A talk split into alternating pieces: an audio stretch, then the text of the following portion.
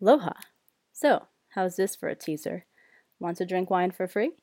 Here's how you can get two nights for free in the heart of New York's wine country. No, not a la sideways, although that's totally possible too.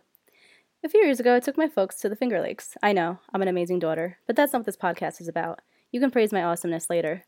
Picture this it was July in the Finger Lakes, which means that it's not cold and that the drive is bearable. For two nights, using points of course, I saved more than $400, which helped in a large way to pave for a delightful weekend. FYI, go to the breweries, they are lovely. Tweet me at Point Redeemer or via email at masterofpointsandmiles at gmail.com if you too wish to make this weekend getaway come to fruition. Tune in next time where I will share how to have a gratis weekend in Sin City. Until next time, bon voyage and happy, responsible swiping.